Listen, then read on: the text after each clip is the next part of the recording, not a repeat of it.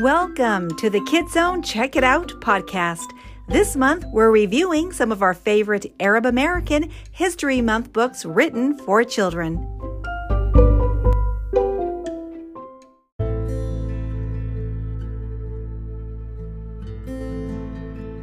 Arab American Heritage Month is a new way to celebrate Americans who immigrated from or are descended from Arabic-speaking countries.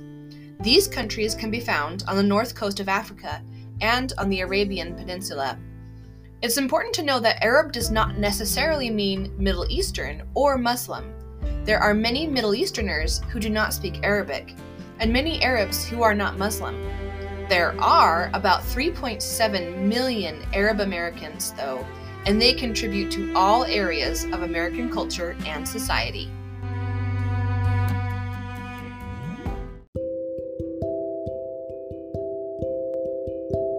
Happy April, everyone! This is Mary at the library, and this month I read a junior fiction book called Other Words for Home by Jasmine Warga. This book is about a girl named Jude who lives by the sea in Syria. Written in first person, Jude paints a picture with her words of the world she loves so dearly. From descriptions of fragrant jasmine to colorful headscarves, her Syria is a place of beauty and love. However, people are trying to tear her land apart, and her older brother is put in danger because he tries to defend his country.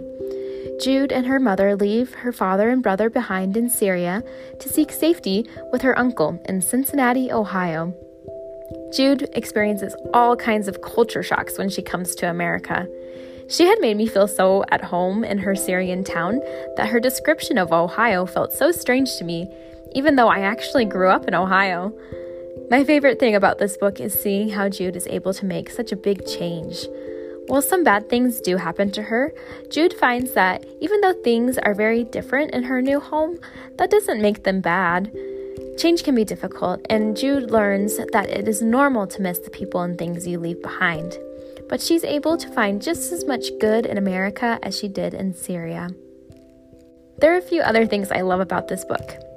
Jude is Muslim, and she comes of age to start wearing a hijab after she comes to America. A hijab is a headscarf. Jude is so excited to wear her hijab for the first time because it makes her proud of who she is and where she came from. Not only does it represent her faith and her religion, but it shows how much she loves her family and her culture. Her coming of age is something special to her, something that should be celebrated. The last thing I'd like to tell you about this book is that it's written in verse, which is perfect because April is also National Poetry Month. Instead of big paragraphs, the sentences are written in careful lines and stanzas. This isn't the sort of verse that rhymes, but it does use spacing on the page in a creative way. Certain words or phrases appear separate on the page from the rest of the sentence, making you think about them a little deeper. While novels in verse may be a little intimidating at first, I feel that the words and sentences actually read faster and more smoothly for me. If you haven't read a novel in verse before, this is a great one to start with. I would recommend this book to kids ages nine through twelve who are experiencing a difficult change in their life. For similar reads, check out Unsettled by Reem Faruqi and The Turtle of Oman by Naomi Nye. See you at the library!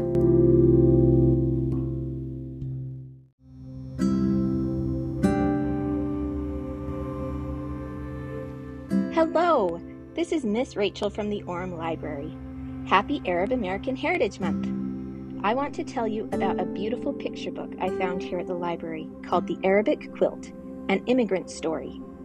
The author, Aya Khalil, based this story on her own experience of immigrating to the United States from Egypt when she was a young girl. Anait Samerjian, who created the amazing illustrations in the book, grew up in many different countries before also immigrating to the United States. Because of their own experiences, both the author and the illustrator are able to effectively communicate some of the unique difficulties and joys that immigrants face. The Arabic Quilt centers around a young girl named Kanzi. Kanzi is excited for her first day of school in America, but she's nervous too. All Kanzi wants is to fit in. So even though her father pa- packs her favorite lunch, a kofta sandwich, Kanzi leaves her lunch at home. She doesn't want other people seeing that she's different. But then her mom sees that Kanzi left her lunch and takes it to the school anyway. Kanzi's mother wears traditional Muslim clothes and says words like Habibti, which is an Arabic word that means my love. Some of Kanzi's classmates overhear her mother speaking and laugh. No one likes to be laughed at, so of course it makes Kanzi upset, even though her teacher tries to remind her that being bilingual, or knowing more than one language, is a wonderful thing. When Kanzi gets home, she wraps up in a quilt that her grandmother made for her in Egypt and writes a poem, which helps her start to feel a little better. She feels even better when her teacher reads the poem and tells Kanzi she can bring the quilt to school to show everyone. The quilt helps inspire a class project that celebrates inclusion and cultural diversity and encourages compassion and self-improvement. I'll let you read the book to find out what the class project is and whether or not it helps Kanzi fit in and make new friends. This book is a meaningful and age-appropriate introduction to the topics of immigration and cultural differences for kids between the ages of four and seven. But although this book is meant for young children, there were things even I learned from this book. For example, did you know that the words lemon and soda come from Arabic? I didn't. This book also communicates well that the presence of other cultures and customs does not negatively impact our own culture, but instead increases understanding and inclusion and helps us learn things about our own culture that we wouldn't have otherwise realized. Because of that, I recommend this book to anyone, no matter their age. As an additional note, since Kanzi's family is from Egypt and speaks Arabic, there are some Arabic words used in this book. The author provides a glossary of those words at the back of the book and also includes some common English words that come from Arabic. If you enjoy reading The Arabic Quilt and want to read more picture books about immigrants, check out From Far Away by Robert Munsch, One Green Apple by Eve Bunting, or Saffron Ice Cream by Rashin Kireya, or come talk to us at the reference desk in the library. See you soon!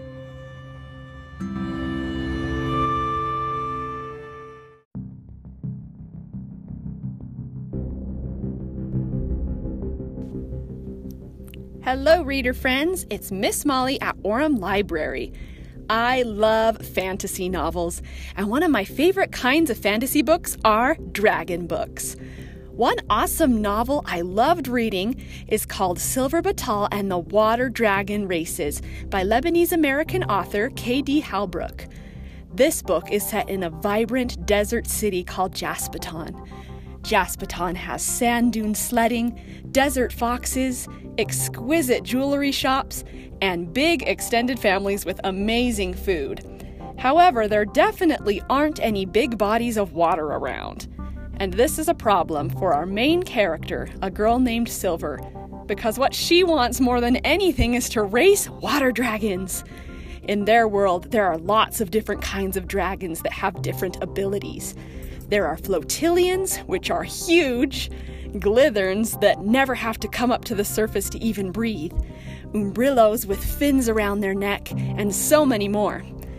Silver is looking forward to an important event. The royal family is visiting from Calidia to stop by her family's jewelry shop. And traveling with them is the most famous water dragon racer in the land, Sagittaria Wonder. Silver is sure she can catch Sagittaria's attention, and she even starts constructing her own water dragon riding suit to try and impress her. However, when the royal family arrives, Silver realizes that Sagittaria Wonder's visit might have a darker purpose. She finds out that Sagittaria is secretly on the hunt for a rare, legendary kind of dragon that she thinks might be somewhere near Jasperton. And when Silver follows Sagittaria into a sandstorm one night, she discovers that Sagittaria is right. But there's not just one dragon. There's a big dragon and its baby. Sagittaria steals the mother dragon away, but the younger dragon bonds with Silver. So now they're on a mission to get the mama dragon back.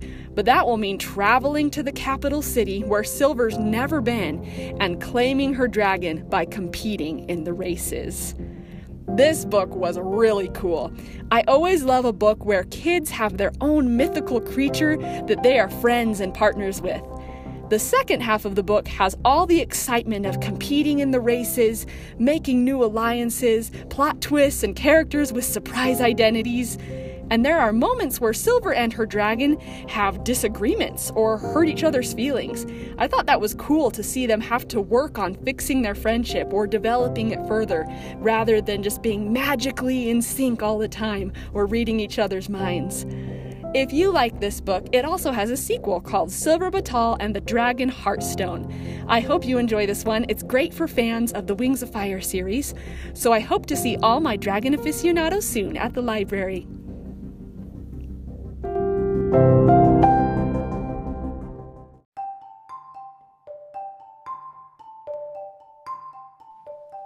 Hello, beautiful readers. It's Melissa at the Orem Public Library. Today I'm going to talk about the book The Ghoul.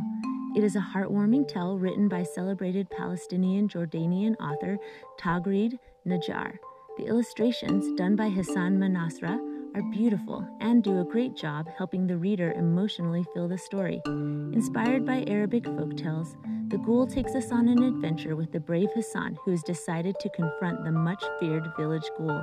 After climbing the mountain to find the scary ghoul, Hassan instead finds a surprise, a ghoul who is afraid of him. The Ghoul is a story of overcoming prejudice and false assumptions, and reminds us readers that our differences are to be celebrated and not feared.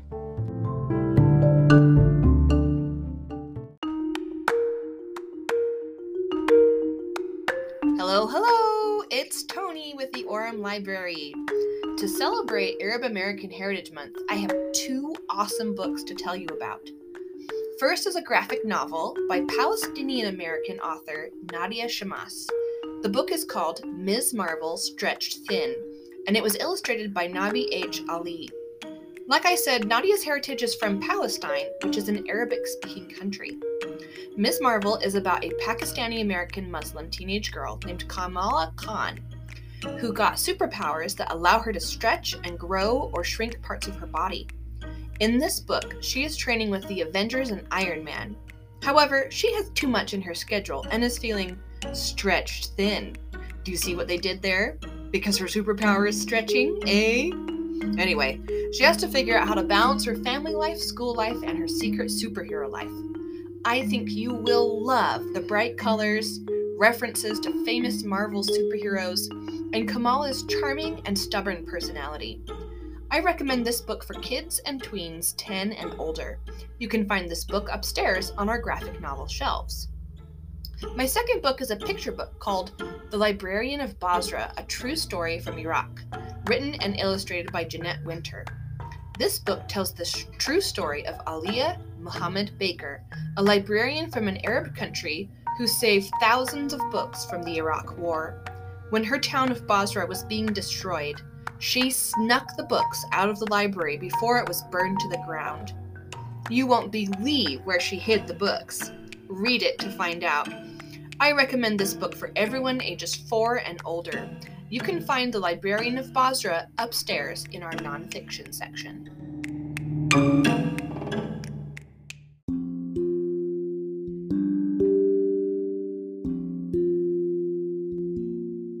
Hi, it's Miss Rita at the Orem Library.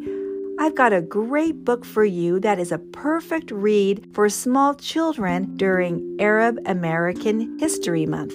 Faitza and her older sister go to the store to get Asiya, a sixth grader, her first hijab. Hijabs of all colors line the walls. Their mother loves the pink hijab, but Asiya picks out a beautiful sky blue hijab. The two girls walk to school on the first day of class, and Faitza thinks her sister, who is wearing her new hijab, looks like a princess. In the schoolyard, Asiya is taunted and told that her tablecloth is going to be pulled off her head. But when Faitza is asked by a redhead what is on her sister's head, she replies that it's a scarf, and then firmly that it is a hijab. Her new friend is understanding and later even likes Faitza's drawing of two princesses wearing. Faitza reflects throughout the story that Asiya's hijab is blue like the sky on a sunny day and an ocean waving to the sky. The expressive illustrations blend the two girls' experiences into dreamy double-page spreads that teach children about family, love, acceptance, faith, and staying true to your values. The Proudest Blue is a picture book appropriate for grades K through four. It is written by Ibtihaj Muhammad, who is a Muslim American Olympic medalist, with S K Ali, and illustrated by Hatem Ali, who is Egyptian-born. This book received several star reviews and several Reader's Choice Awards. If you haven't read The Proudest Blue, go to your local library and check it out.